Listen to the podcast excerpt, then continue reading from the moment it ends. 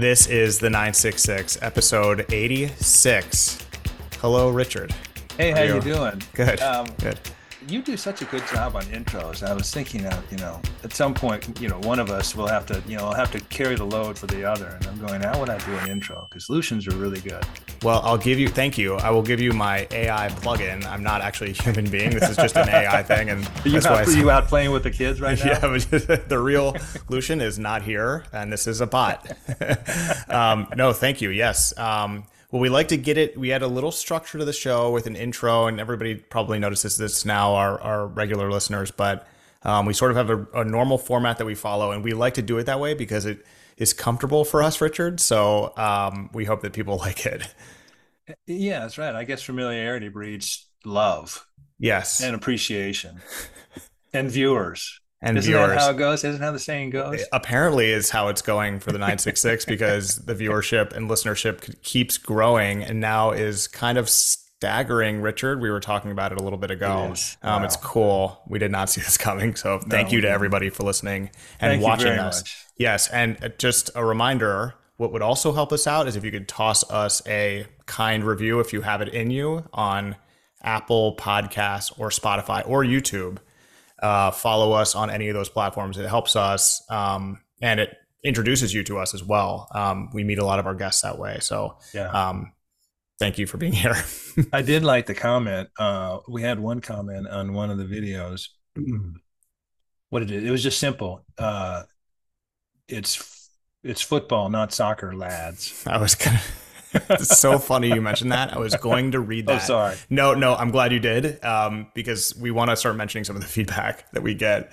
And I, I was going to select that one because it's just hilarious. It's like, hey guys, it's not soccer, it's football. And in that segment where we discussed Messi possibly going to Saudi Arabia, we did say soccer, which is just what we call it here. So it's so funny. You know, we missed a trick on that that episode because we didn't think there's what about this possibility, this angle. We talked about the various angles, and and you know, one was Saudi somewhere, probably Al Hilal, uh, Inter Miami FC, you know, and going back to Barca possibly, but but we did not talk about the possibility of going to Newcastle United. That would be cool. Why isn't that a thing? That could be a thing. I think it would be a thing. I think it, it, makes sense. It'd make him happy. He'd still be in the Premier League. You know, uh, he'd be, you know, he'd be quote unquote. A, anyway, it, it, it's an interesting. This is all very interesting and un, as yet unresolved. Richard, just as you were saying that, you found a really awesome piece earlier this week. I think it was in ESPN.com, but it, some dude was breaking down like why Messi is still one of the greatest, even though he's getting a little bit older. Yes. Used a ton of data on how he is as a striker and um, just everything up. Did I I lose my volume there? Okay. With us. Yeah, we're ready. A little bit. Okay, we're already you, having technical you were getting issues. A, you were getting all exercise worked up. I was excited about Messi. What can I say? um, I do have a very precarious situation here with things balancing on other things, so I'll try not to get too animated. But anyway, interesting article. I'll put it in the show notes, but it's a little bit about long form on how good Messi still is. That's the point. I thought that was interesting because, but you know, the popular press would have it that he had an off second half with PSG, and but when you that was really interesting when you dig into the analytics, he's still premier. Yeah, yeah. I mean, the World Cup was yeah. we talked about that, but just wow. So anyway, um, Richard, let's get going. What's your one big thing this week? Uh, my one big thing. Um, as we know, uh, Syria's Arab League membership was revoked in 2011 uh, after Bashar al-Assad ordered a violent crackdown on protest, protesters that that spiraled the country into a war that since killed nearly half a million people and displaced another 23 million. It's a complete disaster in, in Syria. Uh, this past Sunday, after an absence that lasted more than a decade, the Arab League voted unanimously to readmit Syria. This was done during an emergency session in Cairo. Uh, and in a bit of an understatement, the Secretary General of the Arab League said, quote, I strongly expect that many European and Western countries may not welcome this Arab decision, but this is an independent Arab decision which sees that the Arab interest requires at this particular time not to leave the Syrian issue like this, unquote.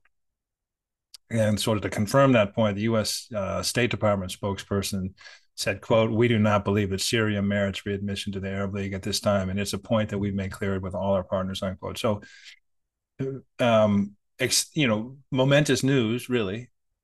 uh, and what to make of all this. And you know, we've had a lot of we had a lot of commentary in the, in the Sustig Review, which we always cover good analysis and and good reporting. Um, I happen to see, and I don't know if I passed this on to you, Lucien. I happen to see a, a really interesting Twitter thread um, from Badr El Saif, and Badr El Saif is a um, a uh, associate professor at Kuwait University. He also has his own consulting firm. He's a Kuwaiti. I thought it was interesting. There was a Kuwaiti was talking about. He was talking about specifically about the KSA perspective on readmission of Saudi Arabia and reopening of diplomatic relations. So I'm just going to read his Twitter feed. I know that sounds weird, but I think it's important to hear a voice from the region as to why this is going on right now. Yeah, go for it. Uh, so obviously the thread is, you know, a series of threads. So I'll start at one. So so I'll just read it. KSA just resumed relations with Syria. It's more important than the actual Arab League admission. Uh, both KSA and Saudi Arabia, I mean, so Saudi Arabia and Syria hope to benefit from this move, but the Syrian regime shouldn't hold a party. Its record is no secret, and the Saudis look to advance their interest. How so? Saudi Arabia was once skeptical about normalization with Damascus, but it wants to work towards a more robust, integrated Arab order, plus more urgently combat a tripartite ticking bomb.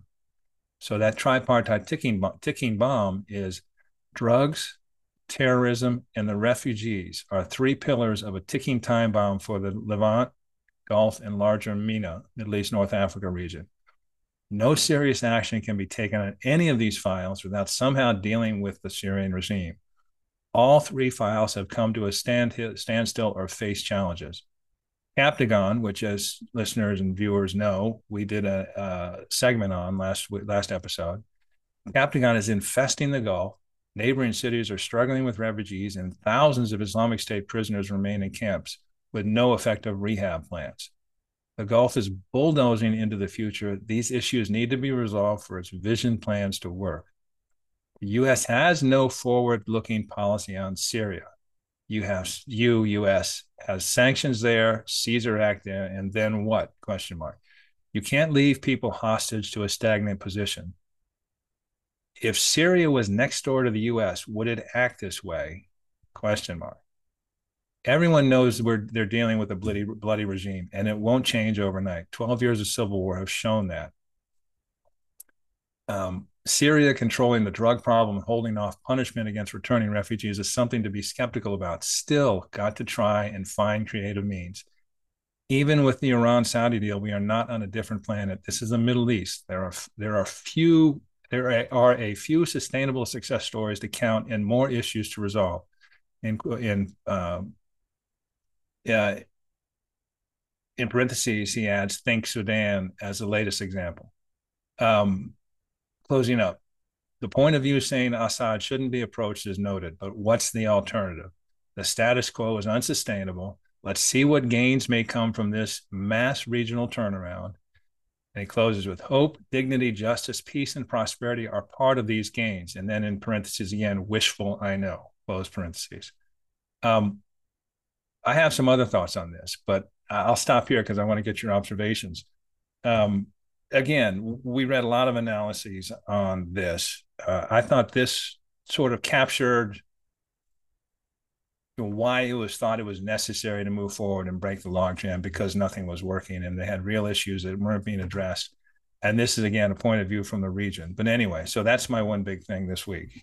Well, I just have two very quick observations, Richard, and then I kind of want, um, and thank you for handing the, the talking stick over to me, but I want to give it back to you because I want to hear um, more on your observations. But just two things really quickly. One, I mean, that is such a good point about engagement being a way to solve some of these problems because they're all getting worse and they're all heading in one direction. And if you don't change something up, then you can't expect a different outcome. And I think Saudi Arabia may be saying that, hey, like let's engage with them and see if we can figure out how to tighten up some of this drug drug trade, which is flooding the Gulf region. We're the we're the customers, and you know we talked about this.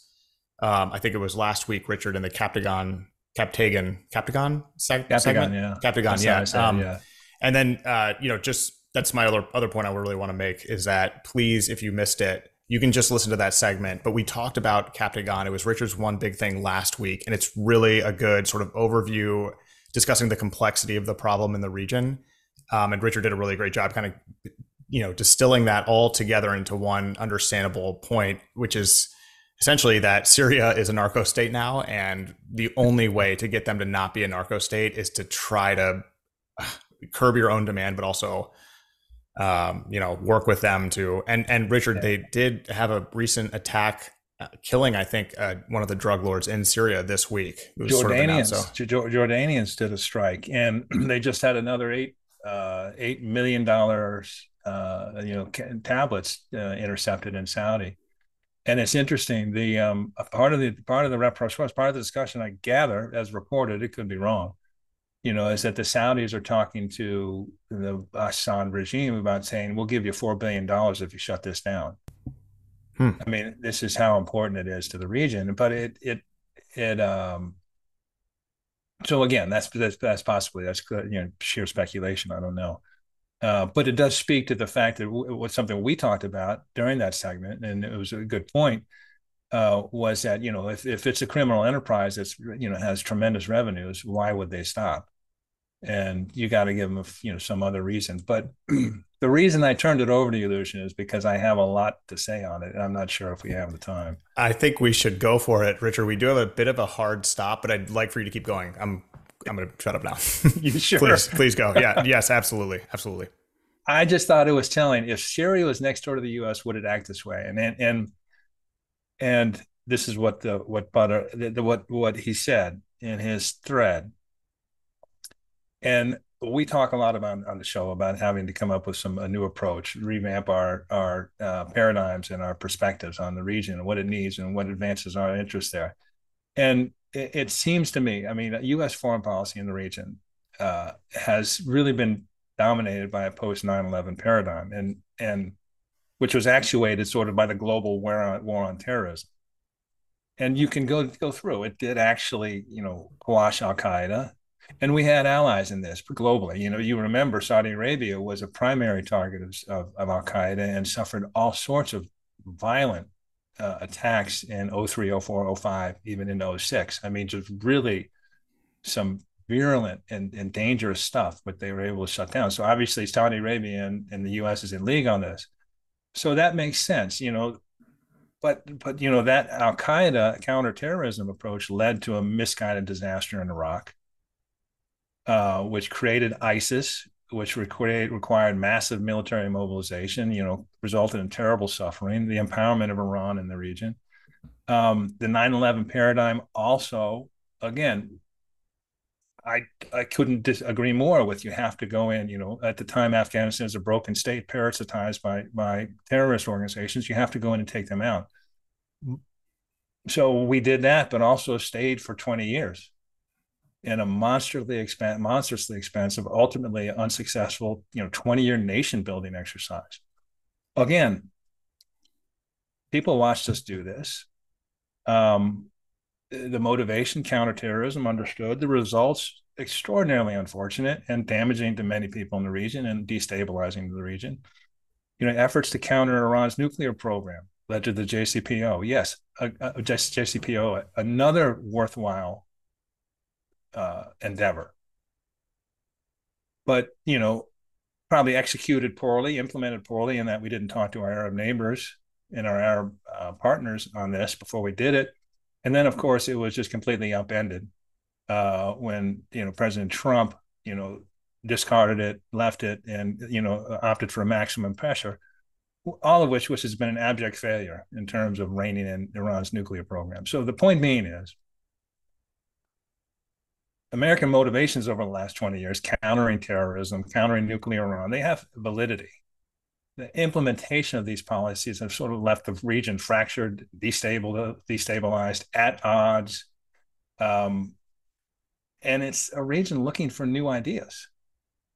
And they're not coming from us uh, and this is why you know we talk about you know the the rise of regional solutions and the and the outgrow outburst of diplomacy in the region. We talk in you know particularly about Mohammed bin Salman, but others are acted the same way because that counter approach, that confrontation approach, um, led in many ways has just locked up the region into uh, seemingly um, unsolvable um, positions and and things that are just stuck in the mud.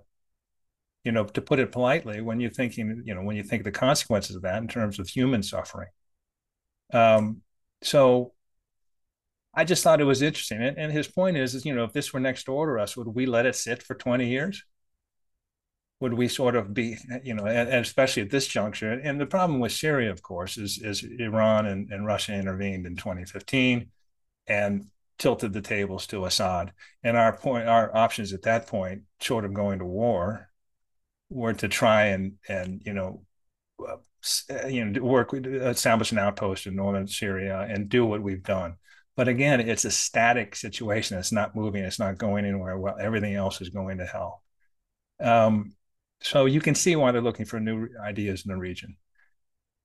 I'd like for us, the U.S., to be creative and move forward. I mean, there's some optimism for the Abraham Accords. It's a worthwhile platform. It's something we should we should support you know, we're pursuing, we've established the I2 U2 platform. You're familiar with that, Israel and India, UAE, US, talking about economic. And there's a lot of economic, it's really economic motivations and, and underpinnings here, which is really important.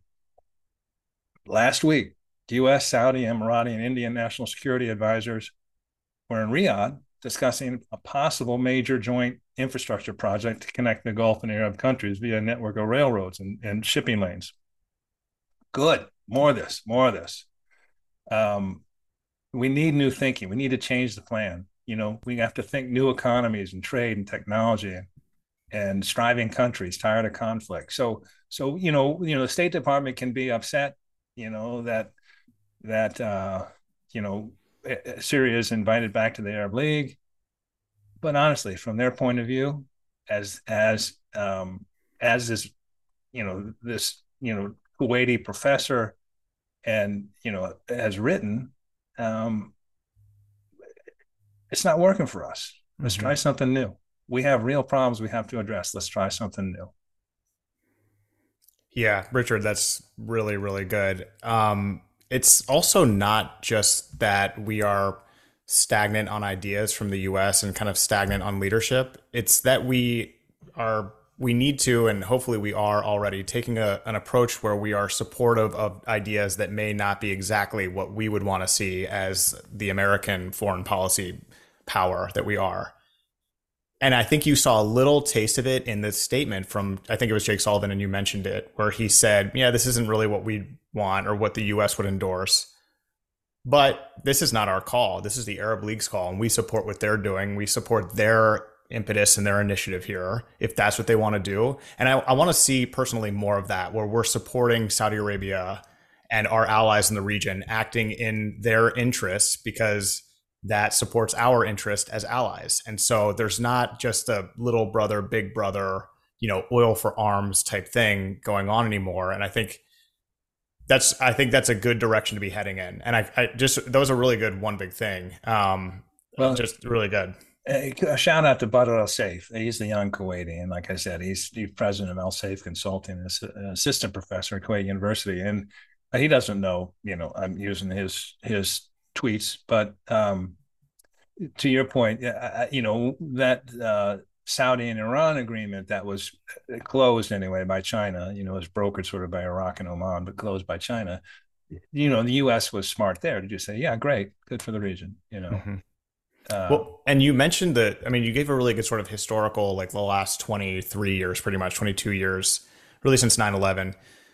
What what I think what we would dream about during that phase when we were involved in all of these conflicts is is getting out of them and having the region and other regions around the world solve their own problems so that we're not always the first one in there doing some offensive military situation where we're just absolutely not welcome to do that like you mentioned, uh, Afghanistan was different than Iraq. Iraq was a massive mistake that caused so many problems. And that's like, I feel like we should be happier that we're in this moment where we have an emerging regional power in Saudi Arabia and you have sort of a multipolar, regional multipolar system of leaders trying to solve problems that don't involve us going in there and banging our fists on the table and saying this is how we how it's going to be. We're America, so do it. And Yeah, it, I, yeah, I think it's a good point, and and I'd like to be associated with some positive wins, and by that I mean Iraq was a debacle, Afghanistan was unfortunate.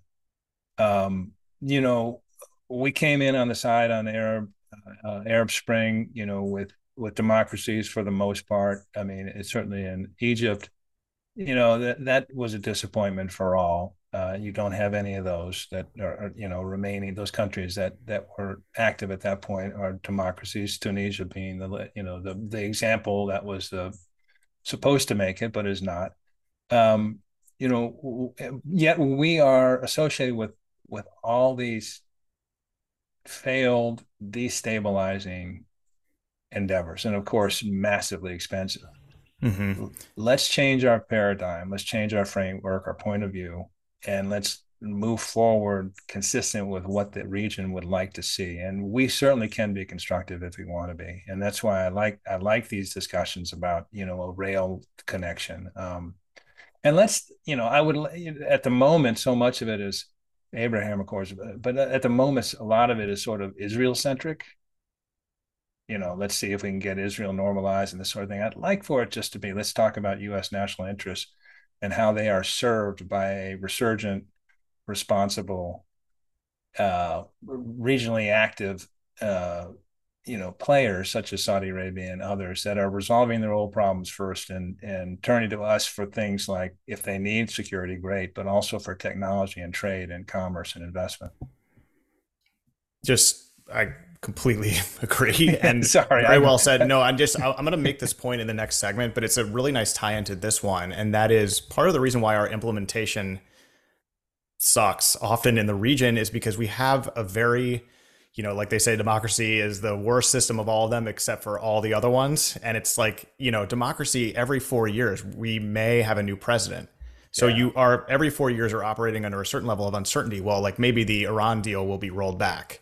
You know maybe somebody will do something and they'll roll it back. And it, it's hard to predict in the region whereas when you have leaders that are there to stay like crown prince mohammed bin salman i mean he when he says something he's going to do it. It's a point that i'm going to make in a little bit but it's like you you have a consistency you have something to, to depend on and and i think that's part of the reason why our I mean, all of our little mis not little large misadventures in the region have just been kind of poorly planned and thought out. We're sort of winging it because we don't know who's going to be making the decision in a few years. So anyway, it's interesting. That's a great point. I mean, there's a whipsaw effect, you know, a whiplash effect when when you go from Bush to to Obama to uh, Trump. Uh, you know, so yeah. I mean, certainly there's a you know any any habit of trust or confidence uh, is uh, eliminated when you just you know the empirical facts dictate you know indicate otherwise. Yeah. Richard this was a really good one on syria and it's something we've we've actually talked about we talked about last week and it's going to be one of the interesting stories going into the summer here like what's next? What's going to happen? Is there going to be a sort of payout like you mentioned of hey we're going to give assad we're going to give you a bunch of money but you got to get this captagon out of the market like as soon as possible. There's going to be a lot on this topic, so it's going to be cool to stay on top of. And we formally invite, of course, Richard. The um, is it uh, Badr El Saif? Badr El Saif. Badr El Saif. Yes, please join us. Uh, your thread has made you worthy of being a guest to discuss some of this stuff. Um, I think that would be cool he's almost certainly listening, right, Richard? So isn't everybody? Might, yeah, Hi, everybody is. Yeah. Um, Richard, very good, a good one. My one big thing this week is Neom, also actually kind of in that uh, kind of northern Saudi region, um, and there's actually. Neom is something we've talked about or have at least mentioned in every single episode we've done of the 966 uh, 86 episode. I'm I'm pretty sure the word neom is in every single one of them. Um, and sometimes we just kind of mention it in, in passing. You know, sometimes we talk about it in detail. But this week there was kind of a lot of news on Neom, and I sort of wanted to, you know, you sent me today, Richard, uh, this morning, uh, an announcement which I'll get to in one second about a, a media partnership that Neom made, and it sort of made me think, okay, we're actually pretty far along in Neom's announcement. I mean, Neom was announced. Let's, let's just calibrate everything with a little key context here. Neom was announced on October 24th, 2017. And at the time, it sort of turned heads, even for a country known for big announcements and huge, ambitious plans. This was like the granddaddy of them all. And people were like, whoa, okay, $500 billion, uh, located in a pretty remote region of the world, a remote region of Saudi Arabia in the Northwest. Uh, we're starting this, Saudi Arabia says, NEOM from scratch. We're just going to build it. It's going to cost a lot of money. And it was widely covered when it was announced. I mean, there are all these mega projects and giga projects being announced in Saudi Arabia. This one was widely covered because it sort of was the most ambitious. Some would say ridiculous. I mean, it was a big announcement. And so I think that you just kind of reflecting on that, it doesn't seem like it was announced that long ago, but it was now seven years, almost six years. So when you talk about Saudi Arabia Richard, with other Americans who don't pay attention at all, even to the region, let alone Saudi Arabia. NEOM actually is one of the questions, at least I get asked quite a bit, anecdotally. But you know, they're saying, "Hey, uh, oh yeah, Saudi Arabia, what's up with this mirrored city that's 100 miles long and uh, is going to be green? What's going on? Is that you know, is that going to happen?" And that's usually the follow up question: Is this? Are they going to do it? Is this happening? Um, and then you know, Richard, I would say that when it was first announced you and I sort of looked at this, and I, I don't want to speak for you, but I, we sort of were like, you know, this is really expensive and this is cool. And maybe what they get out of this is something short of what they actually plan. And that's okay. I mean, it's really good to plan big and see where that takes you because a lot of times that drags you forward. Um, I think I probably would have started off saying probably, but just a little bit of it, or maybe, you know, 10 miles instead of 100. We still don't know. But the timeline for the implementation here was 2030, 2040, 2050, massive city of the future from scratch, remote part of the world. It's just not something you snap your fingers and do. Rome was not built in a day. That goes for Neom as well. Especially, you know, even if you have this budget, you're still not going to do it. So Neom was announced, big announcement. You still had uh, and then you sort of had like, okay, this is the plan. What's next? And then you had this trickle out of details, and these details are not small details; they're large details, like a new airport, the line, which is you know 109 miles, mirrored city. You had Oxagon and Trojena. I think Richard, I, the rig is sort of part of Neom. I'm not sure it's in the Red Sea. I'm sure we're going to get a bunch of comments on this, but this isn't it kind of near Neom, the rig um, theme rig? park. Yeah, is that the thing that the re- refurbished, re- rethought out uh, luxury thing yeah, or entertainment like, thing on a rig. Yeah, the like steampunked thing. I couldn't I find a location. I don't. Well, it seems like if it were offshore, it'd be in the Gulf.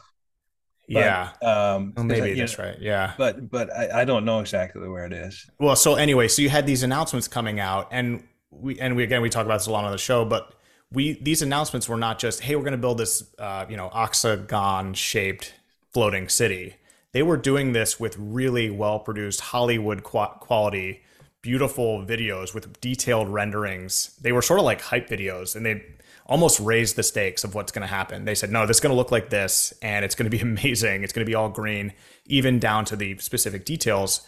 So, over the last few years, Richard, we're getting this information about Neom, but you can't really see it. It's not like there's a like surf cam outside of the Neom area where you can look at it and you're like, oh, they're building that thing. Uh, yep, it's coming along. Yeah. It's like it's such a remote part of the world and no one can really go there, or at least tourists can't go there. So nobody's really seeing or, or checking in on what's happening. But as time goes on, Richard, we were sort of you sent me today, and I'll get again. I'll mention this in a minute. But Neom partnered with um, Getty Images and another sort of startup website called Unsplash uh, a visual content creator and marketplace site to create and distribute an extensive visual library showcasing Neom. So we're starting to see Neom a lot more. We're starting to see it in you know the beauty of it. We're starting to see things that are under construction. We're also starting to see some of the areas around it that will be untouched and remained untouched. But yeah, I mean, I'm sort of uh, going all over the place with this thing, Richard. But when it really hit me that Neom is not just going to happen, it's it, when it went from if to when was actually when I met um, Jake Mumm in Riyadh, and right before he joined us on the podcast, and he talked about this on the show a little bit. He was essentially saying like, "Oh no, no, Neom and the line, it's not just going to happen. It's already happening. We are building it now. The spine and Neom, we're we're up there right now building it." And it sort of hit me like, "Whoa, you're right. This has been a few years now. Like we should start seeing some results." So you start seeing more social media posts, workers skiing briefly in Trojena, people taking boats up to Neom. So we're starting to see it take shape. And that's sort of where I now begin my one big thing. Sorry again, I'm also long winded today. Again, I'm sorry. But uh, yeah, this week we sort of learned that for sure Neom is going to open to tourists in 2024. So we had that announcement with the partnership with Getty Images and Unsplash. We also had comments from um, Tony Vives, who is Chief Urban Planning Officer at NEOM, and he talked about Sindalah Island, which is one of those islands that will be open first right off of NEOM that will be really nice, ultra luxe. So, uh, Richard, we'll have to do our annual offsite there with a um, golf course. Yes, with a golf course. And by saying that, you've mentioned golf including it in the episode and keeping the streak going. Um, but he talked about, hey, this is this is happening. First physical showcase of Neom. It's opening in 2024. Um, and so we've kind of got a lot of new art on Neom this week. We had uh, this piece, which was in Al Arabiya, so we could see some new renderings of Sindalah Island, which again looks really, really, really cool. Uh, we have this launch of the website from Neom, uh, sort of a partnership with Getty and Unsplash. And uh, we also had the announcement, Richard, that we will be getting uh, Neom will have a lot of hotels. Um, we're talking about. I saw the number here somewhere. I think I have it here. Um, the actual yeah, through the so you've got you've got Sindalah, you've got Oxagon, you've got Trojena, and you've got the line as the four major anchors. Or is this uh, so hotels throughout all these? Hotels throughout all of these. There was an announcement. I thought I had it in my note, notes here, but anyway, yeah. so there was an announcement this week that there will be something like. I, I don't want to get the number wrong because to live up there forever. But there was a, an announcement of plan for hotels, and it was it was a, some massive number. Enormous. So yeah, so again, not my best one big thing here, but it's just sort of like it kind of hit me that this is really going to happen and that it is happening. And as soon as next year, you're going to be able to go to Neom, you're going to be able to visit Sindalah Island, and you'll be able to see it. I mean, you'll be able to see it being under construction, the main city, but you will be able to go to Sindalah Island and kind of start experiencing what it's going to be like there. So, yeah, Neom's definitely. happening. That's my one big thing. well, it's. I mean, a couple things on that. No, number one, you know, you know, on that announcement back, you said in 2017, right, of Neom. Yeah, yeah. it should have been taken with a healthy dose of skepticism. And I think uh, you know skepticism continues to prevail. But uh, you know, you do. It, it's interesting because these pictures, and and for those of you who listen to us via podcast, thank you very much. If you happen to look at um, the uh, the YouTube version of it, I'm sure you're going to include a lot of those pictures, Lucien, because they were made free to made public. They're stunning. They're stunning. Know. Yet. And and the water, the land, the t- topography, the geology, uh, you know, all the, the nature. It's all and all, all really remarkable. And and you can see why you you, you can see how it'd be a a great uh, environment to try and do something like this. Um, I also pair it in my own mind because they came out and, and and I guess this this speaks to me. In January this year, they came out with some footage about the construction. So actually the line and the Oxagon, and that's what I was really interested in seeing how much dirt's been moved and what's gone up and that sort of thing because it's just so enormous. Uh, but two thoughts. One is you mentioned 2017 on Neom. What's even more remarkable is the line was announced January 2021. I mean, just over two years ago.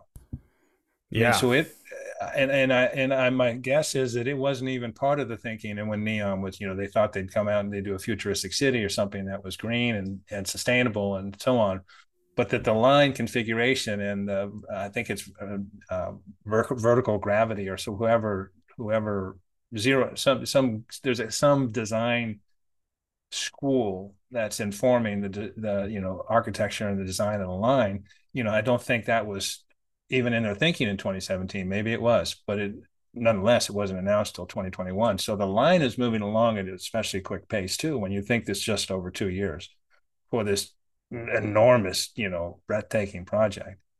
The other thing is, is Sindalah is like a, you know, Sindalah is is just made a, you know, a dash up the back, uh, the back straight. Do you know what I mean? It wasn't even in the picture and now it's going to be the first one out the gate next year Yeah, uh, with the four seasons. I mean, that all that you're right. All that happened so quickly. Yeah, it was like, well, Sindalah, something's going to happen, and I think that, that was announced in the, in the last two years at least, and now all of a sudden it's coming together. So it's interesting how that one has come out. You know, again, come wide on the turn and is is leading the pack right now in terms of getting, uh, you know, actually being executed and and and uh, available for the public. Mm-hmm. That takes a little pressure off of Neom too. They can say, "Look, you're going to visit. This is part of Neom, so you can come here, and this is going to be finished, and then you'll be able to see that we're making progress." I just wanted to add, Richard, the um, figure that I saw was 150 hotels in the line.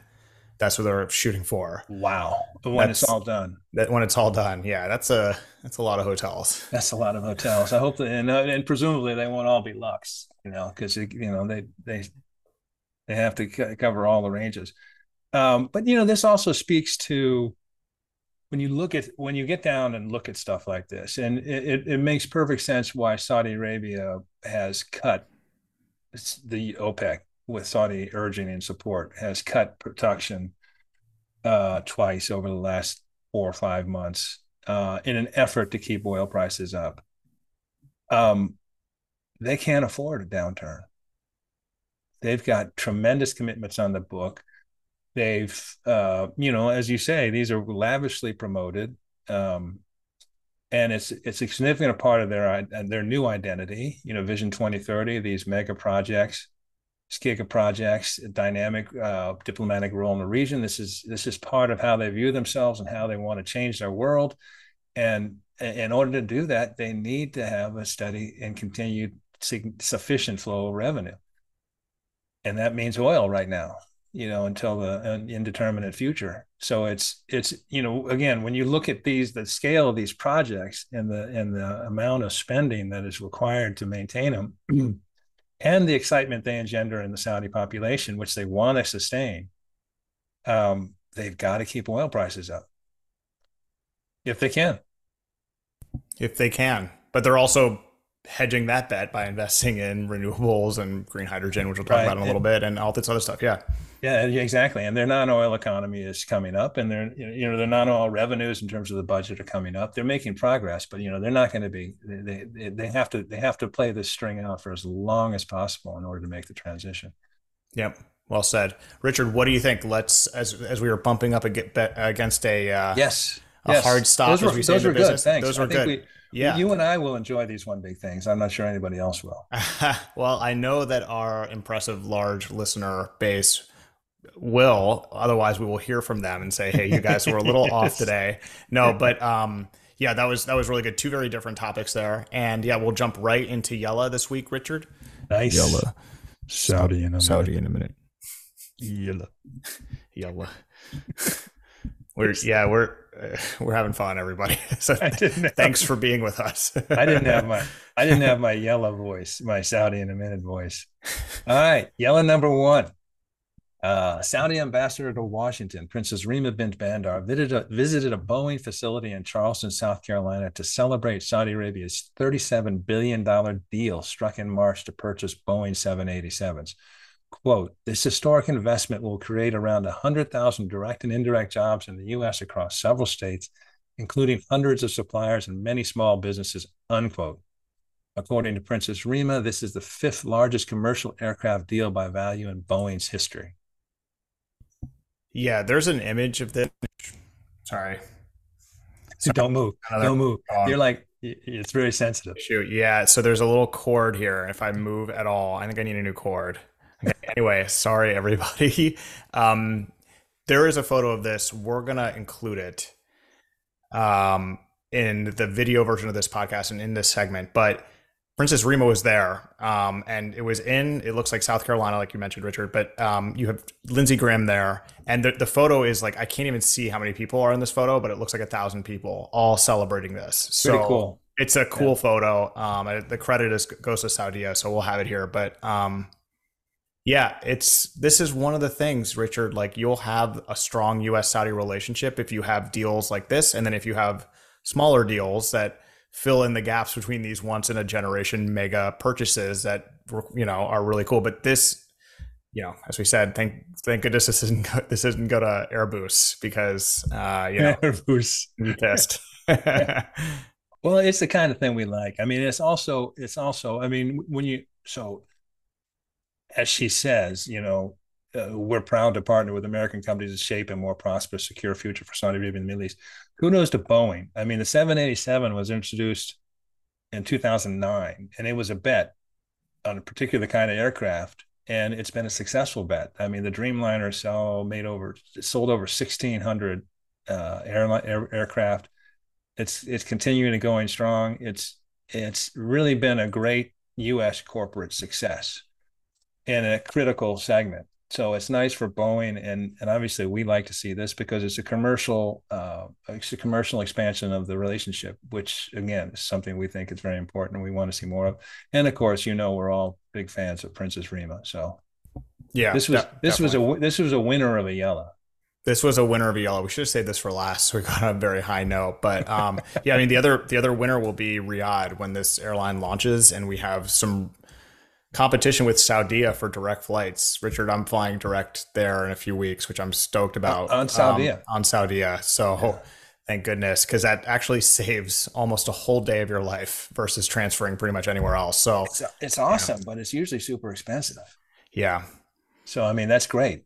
I yep. am envious. Yeah, last time I was there, I had to trans. I had like a six-hour layover in Heathrow. Yeah, I've done that exact flight, and I was thinking about that one, but um, yeah, the time saving is like a whole day. And Heathrow's yeah. nice, and that British Air flight is nice, yeah. but uh, you know, but so Saudia will have a competitor, not a competitor, but a, you know, there'll be two options, and you will be flying into a really sweet, brand new airport of the future in Riyadh, which will take some time to build as well, but um, pretty cool. Yeah, good, good, good here. Good story for the U.S. Saudi relationship. Your your kids will be in high school probably by then. Yeah, maybe if you think about it.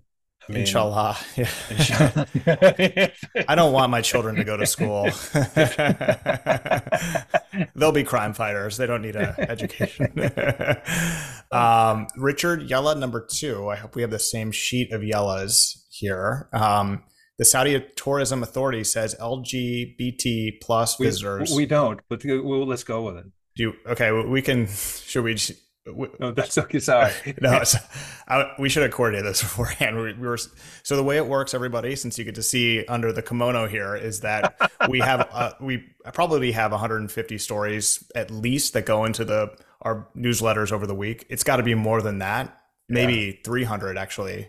Yeah, uh, 30, like 30, 30 yeah, a day. Yeah. 30 a day. So 150 is about right ish. Yeah. So we have a lot to choose from when we choose these topics. And so we kind of just without really discussing it, use ESP and realize like what we've discussed recently and what topics are maybe more worthy of discussion versus the, you know, top end stuff that everybody sees. So uh, when we well, put this together, it takes a little bit of jockeying, and that's sometimes we end up on the wrong page. Though. Yeah, and we do swap suggestions, and we and we usually come up with a with a final cue. But um, we just this didn't. was this had a, this had a late poaching from yes because that's what happens. Some of the Yallahs get graduated up to uh, one big thing. Yes, and I should mention uh, before I read this that this story cropped up last week, and I sort of thought, and I'm sure you thought the same thing, Richard. I was like, oh, um, yeah, well, it's interesting. We'll see about this because it was sort of like a, it wasn't widely reported, so and we sort of like, yeah, interesting. Um, but this was in Yahoo.com. So according to Yahoo.com, the Saudi Tourism Authority says LGBT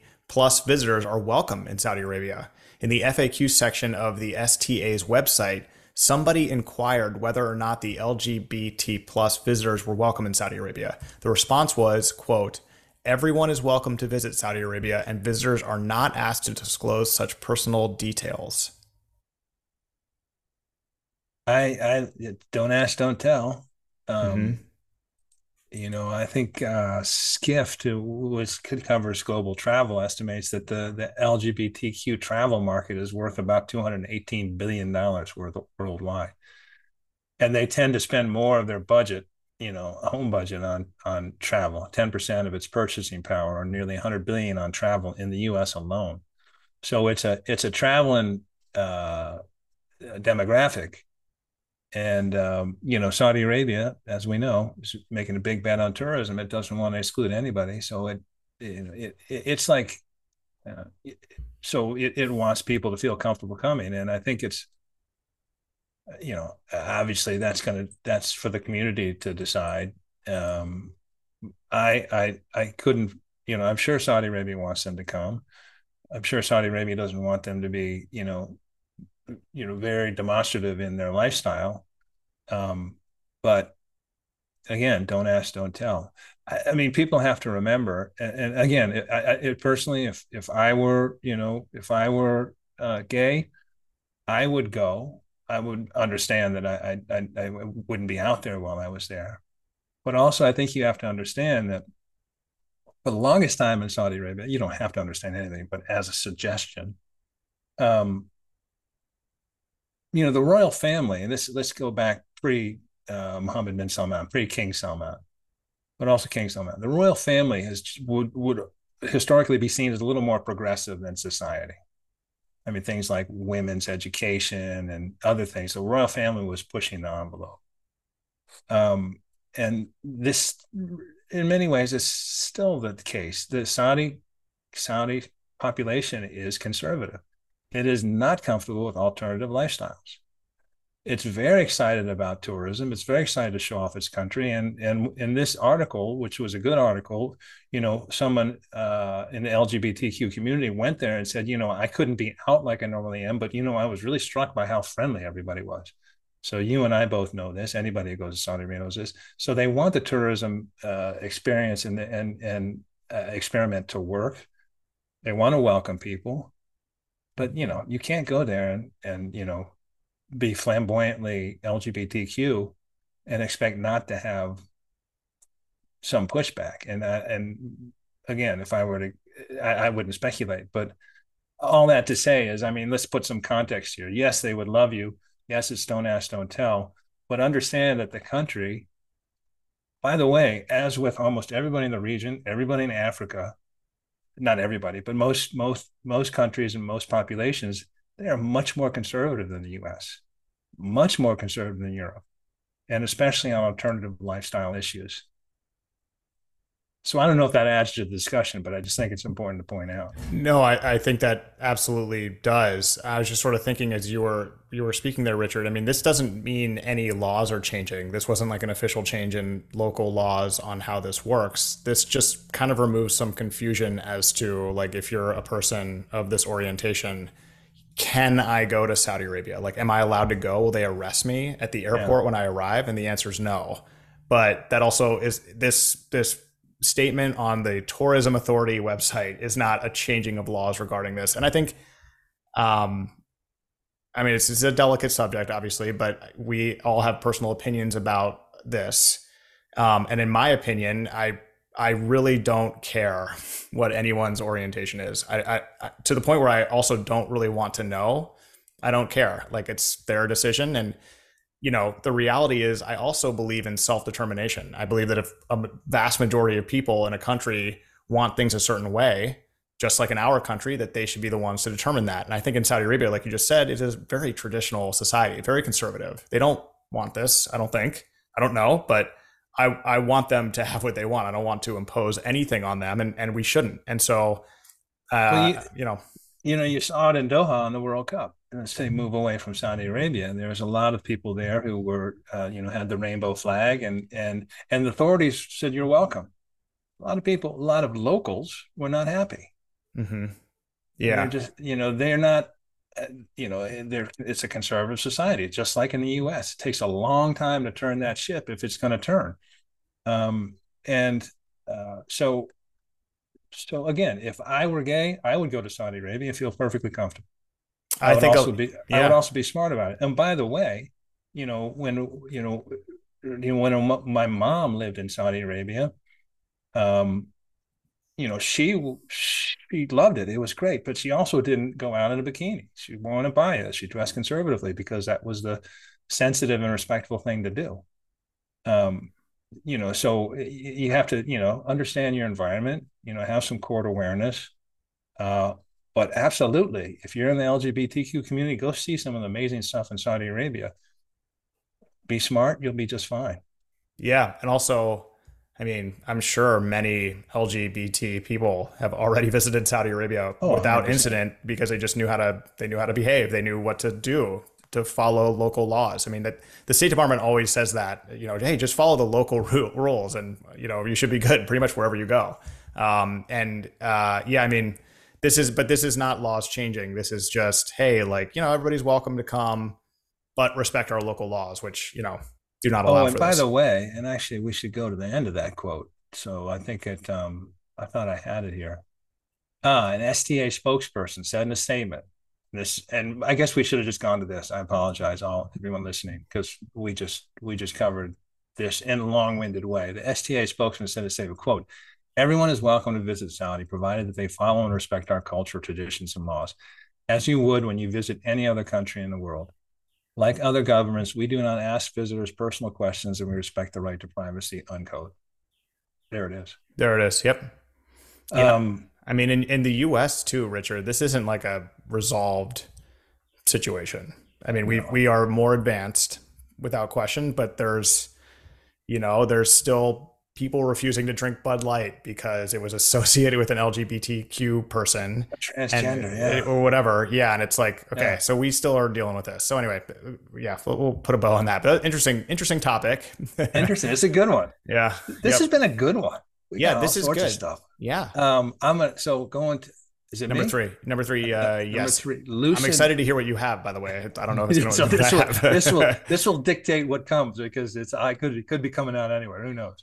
Um, uh, Lucid Lucid losses put Saudi Arabia's EV strategy in the headlamps. Lucid, a U.S. company in which the uh, public investment fund, Saudi Public Investment, owns a 60.46% stake, fell well short of analyst forecast on Tuesday with a sharp first quarter revenue fall and a cut to its 2023 production outlook, according to Reuters. That performance could put another potential dent in Saudi plans to build its own EV industry which includes Lucid's, Lucid's first manufacturing plant outside the U.S. as part of the far-reaching diversification plan led by Crown Prince Mohammed bin Salman. Richard, there were some interesting comments in this Reuters piece. Um, you know, first of all, almost every EV firm that isn't Tesla is having a hard time right now, and that's mm-hmm. just the way it is. And that that includes some quite viable companies like Rivian and others, and then you also have, um, you know, some that won't make it. But Lucid's going to make it. And Richard, we talked. It should have been your one big thing last week, but I'm glad it wasn't because Captagon was awesome. But you got to drive in a Lucid. It's a freaking awesome car. Um, and so you know but one of the quotes from this is the EV manu- manufacturing plan is still one of the boldest parts of the Saudi plan, said Justin Alexander, director at Khaliji Economics and Gulf analyst at Golf Source Partners. Um, you know, it is it is bold to to basically tech transfer a bunch a massive EV company and set it up in Saudi Arabia and manufacture it. And so I'm not surprised to hear it's struggling, but it's also, you know, that's kind of how everything is going right now. Yeah, you're right. Uh, Tesla's the only high end one that is is moving along. Um, further, another quote from that article, which is a good one, and maybe give some insight into what the Saudis are looking at. It's quote: rather than fixing on short term results, the future of PIF's stake in Lucid will be dependent on the plans to build a Lucid factory in Saudi, on taking Lucid private again, and or on the potential integration with Ceer. Unquote. This was uh, global sovereign wealth fund managing director Diego Lopez um, Ceer is another um, EV maker that they Ceer they have a joint venture with. It's an Apple Foxconn, and they are also going into the King Abdullah Economic City, where Lucid will be on that Red Sea coast. So you see them see them growing. You know, you see them sort of the, the germination of a plan here, and um, yeah, I didn't know. I think it's interesting. Um, Saudi has remained a committed investor in Lucid. Uh, they invested around 3.6 billion in 2018. In March this year, uh, they loaned them another 266 million, and about that again last April. And the Saudi Industrial Development Fund also loaned the company uh, 1.4 billion in 2022. So, so at, at, your point is a good one about this one won't fail because obviously Lucid uh, for all these companies, cash, you know, you know, burn rate and and cash reserves and that sort of thing is critical. It's awfully nice to have you know a committed PIF behind you. The other thing is, from what I understand about Lucid, a lot of uh, not only is the car quite stunning and technologically really impressive, but that technology is something that's valuable too, battery technology and other things. And these are all things that that I guess Saudi Arabia isn't just investing in you know the production of EVs; it's investing in the technology. Uh, and Lucid seems to be a good bet. The problem is supply chains, inflation, supply inflation, you know, production uh, line issues have really dampened their their um, their stock price. And by the way, they and they and Rivian have just been slammed. Mm-hmm. I've seen a yeah. yeah. Sorry, go ahead. I didn't mean to cut you off. Year over year, January. I mean, in in in January twenty two, Rivian was over a hundred dollars. Uh, Lucid was about forty. They're now, or at the beginning of this year, and they'll be lower. They're both under twenty. Uh, Bar- bargain hunting time. yeah. And this will happen. This yeah, that'll happen. happen. Yep. But you know, you've got people Ford, GM, NIO, Volkswagen, they, you know, they, they, they're all out there. And, and some of these Chinese manufacturers, BYD and SGMW, are doing over a million units a year and moving along at the, at the lower end. Uh, you know, the, the, the F-150 Lightning's doing well. The uh, E Mustang uh, is doing well. So there's some electrical electric vehicles out there are doing okay. I don't know if any of them are making money except for Tesla. Tesla's making real money now. Tesla is crushing it, um, and they're beating production for, forecast and everything. Just wanted to add last thing we tied into the, the whole Neom thing. I mean, that's where they're going to be putting one of the um, the Lucid factories, and you know, I mean, building a EV factory is ex- extraordinarily complex. It's not something you just snap your fingers and do, or even like copy from the U.S. and try to bring over because it's it's complex. So you know, it's it's going to take some time, um, but they are manufacturing cars. There's a lot of EV automakers that got big money, Series B and C investments that will not make a single car. So, yeah, um, yeah. you know, Lucid's out there. I see them driving around here, Richard, and I, I know you drove one, and Rivian is out there. I saw a few of those, and they look sweet. I see a lot. I see a fair number of Rivians, but more. You know, I, I don't see a fair number. I see some Rivians. Yeah, it's funny, cool. you know, from the back, it looks just like a normal pickup truck. You know, what's distinctive is those headlights, mm-hmm. and obviously it's electric. So they're like a hundred G's too. So yeah. well, and that's the problem. These the luxury, you know, there will definitely I feel like there'll be a shakeout in the luxury end mm-hmm. of EVs because that's where everyone's coming in. That's where the early adapters are. Um, but you know, can you make money there? And I, I think you know, as some of these bright people were saying in the article. I mean, it's long term play. So my guess is they'll ride it out. Mm-hmm. Richard Yallah, number four. Surprise Yallah. Saudi Arabia to develop Medina into a modern Islamic and cultural destination. Saudi Arabia is planning to transform Islam's second holiest city of Medina into a quote, modern Islamic and cultural destination, according to a report yesterday by Arab News. The project, which is part of the Kingdom's Vision 2030 strategy, will be overseen by the Rua Al-Madinah Holding Company, a real estate firm owned by the PIF, in partnership um, with. I got the, I got this uh, messed up actually, Richard. But yeah, so this project is sort of, if you can see it, and we'll have uh, images of it, is huge. is ma- is a- absolutely massive. Um, and th- and they are really going to change the face of that city in some areas. I like it. This is a good one because it, again, this is like the Jeddah Central project or some of what they're doing in the in the in the Southwest, the Asir uh, and the and the Soudah projects. And you know, we were talking about uh, when I came back and when I was there in Riyadh, I happened to get learn that they're going to be doing this in the Eastern Province too. I mean, these are some huge projects going on, and you don't hear much about the Rua Al-Madinah. Uh, mm-hmm. But yet, it's an enormous, enormous undertaking. And again, it makes sense. You know, they're trying to they're trying to translate. You know, they want 30 million pilgrims by 2030, and they want those pilgrims to come and spend money and have nice places to stay and want to stay over and go see the sites. So it, it's it's all interlocking and it makes sense. And certainly, this project is is fascinating in both its scope and also its sort of modernity. You know, it has a it has a it really has a you know a a, a design city feel to it.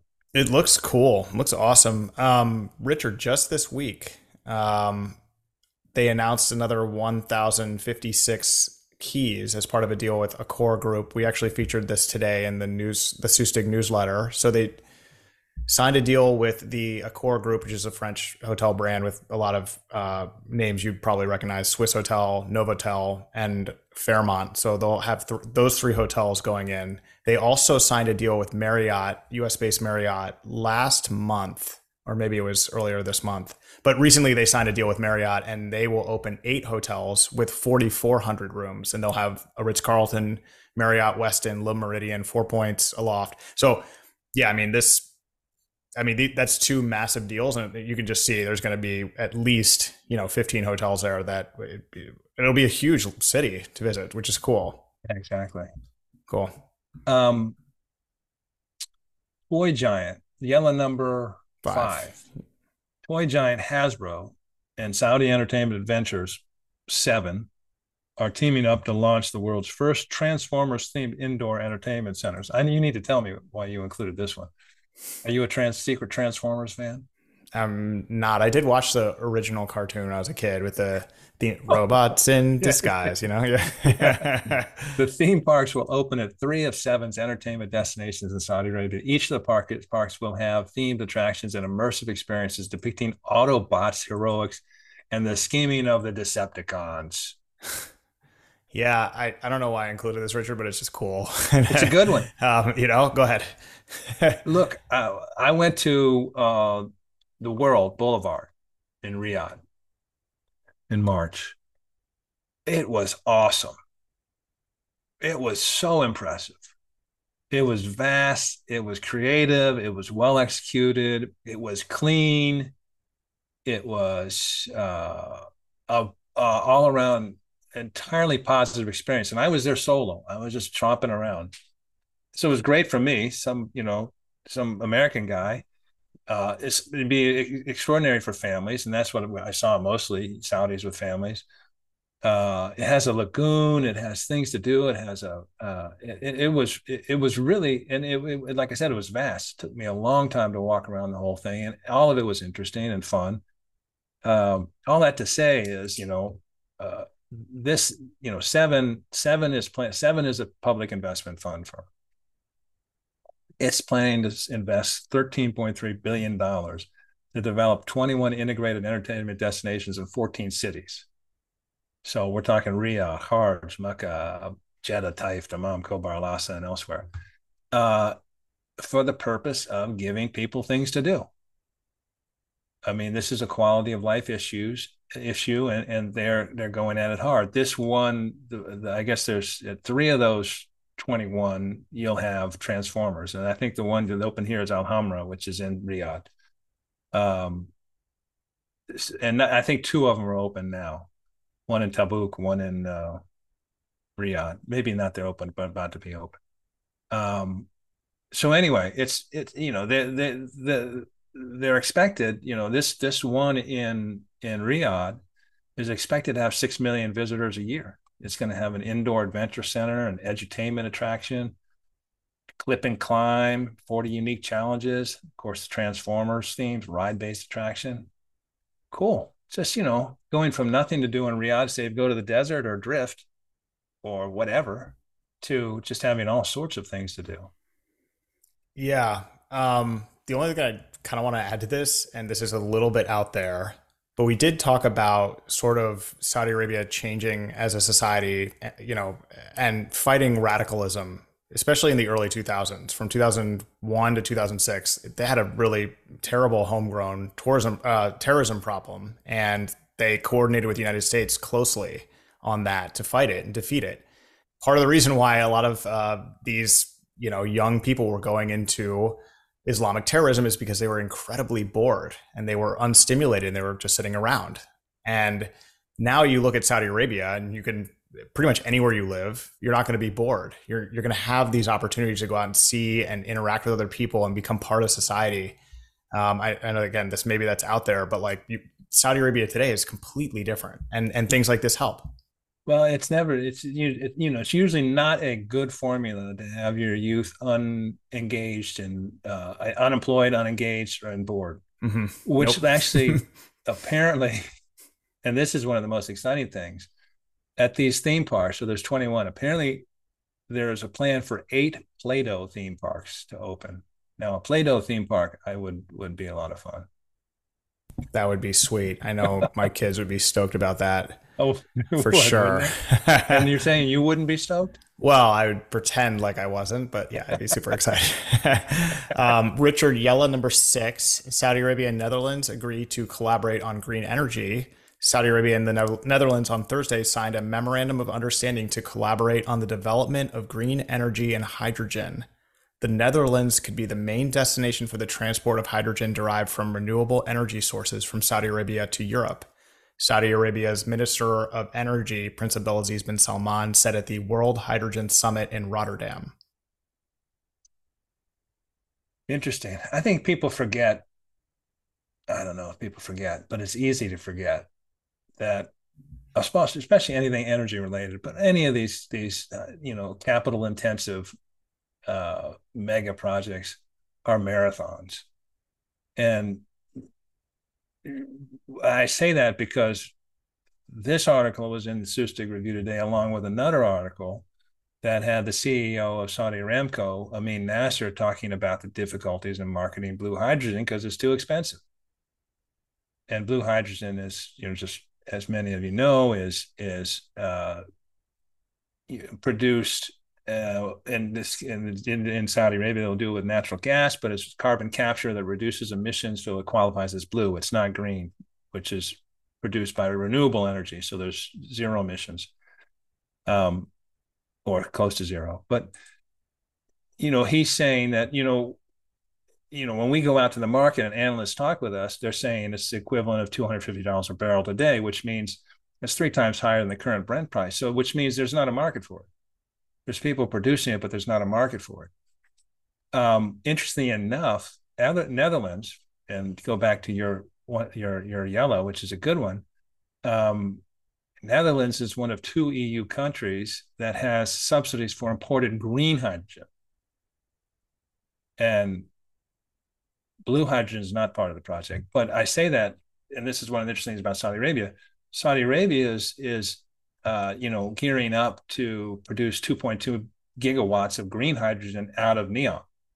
And a lot of that, I think, is going to go, you know, will go to EU. But it's interesting in this that they're saying, all right, Netherlands and Rotterdam is a good point of entry for us. And if they're building facilities, maybe we can do green hydrogen. But all that to say is there's a long way between here and there. And a lot of it has to do with technology. A lot of it has to do with, um, you know, markets materializing. A great deal of it has to do with government subsidies to make it happen. And not just Saudi Arabia, we're talking globally because you know they don't make market sense. Green, blue hydrogen anyway, but it, it maybe in other ways too. They don't make market sense until unless it's helped out initially with government subsidies. So anyway, this is this, this is a good Yallah because it it sort of leads us into a bunch of different things but the the thing I always, uh, you know, same thing with the Giga project, same thing with so much of what they do. You know, they announce it now, but it's not going to be seen or, or, realized for some time to come. And there's a tremendous amount of investment and work between here and there. Yeah, uh, you know, hydrogen as a viable uh, revenue producing export is still a distance away. Mm-hmm. Yep. Richard, we are up against our hard stop, and I I don't want to add anything done. on top of that. Beautifully done. Great point. Yes, look at the timing. It's pretty perfect. Huh? Know, spot on. Well done. um, this was a good one, Richard. We will be back with episode 87. And once again, losing my microphone. you moved. Don't move. It would be so good to have that happen one more time, wouldn't it? Uh, sorry, everybody. Uh, we will be back next week with episode 87. Um, and Richard, thank you very much. This was a good one. I'm going to clap lightly so I don't unplug anything. Yeah, yeah. Don't don't disrupt the whole. Don't, yeah, this was great. Thank you, Lucien. Thank you. See you next week.